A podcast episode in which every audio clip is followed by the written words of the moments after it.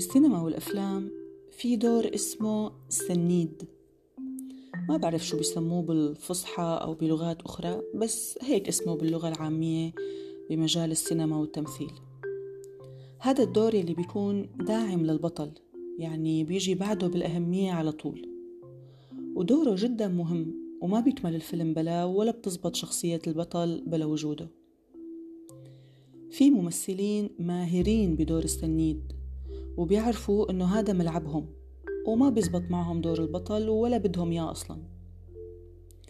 بس في ناس تانية علقانين فيه لأنه مو قدرانين يوصلوا لدور البطل لأسباب كثيرة مختلفة.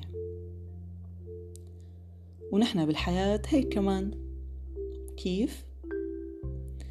إنه في أشخاص بيكون الدور اللي شاغلهم بحياتهم هو دور السنيد.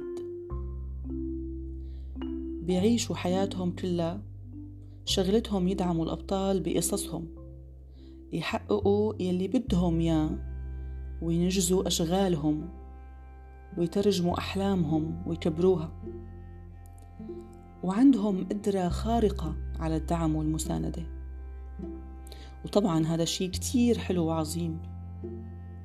وإذا كنت أنت أو أنتي يلي عم تسمعوني من هيدول الناس بدي تركزوا بهالكم سؤال الجايين تسألوهم لحالكم بينكم وبين حالكم وتجاوبوها بكل صدق.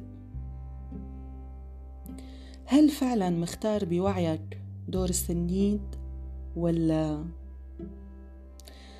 ولا عم تهرب من حياتك ومشاكلها والتعب اللي فيها وتنشغل بمشاكل ومشاغل اللي حواليك؟ ولا مو قادرة تواجهي أوجاعك فعم تتجنبيها بأوجاع الناس وعلاجها وعلاجهم. ولا فقدتي الأمل بأحلامك واستصعبتيها ولقيتي إنه أسهل لك تحققي أحلام غيرك. ولا ما بدك تسأل كل هالأسئلة الصعبة وقانع حالك إنك شخص جيد ومعطاء وبتاخد طاقتك من فرح وإنجاز الآخرين. دور السنيد ملعبك ولا مو قادر تكون البطل؟ قبل ما تجاوبوا على كل هالأسئلة بدي أخبركم معلومة بس.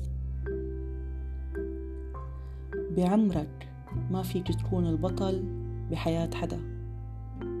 إذا بدك فعلا دور البطل ما فيك تكونه إلا بحياتك وطريقك أنت وبس.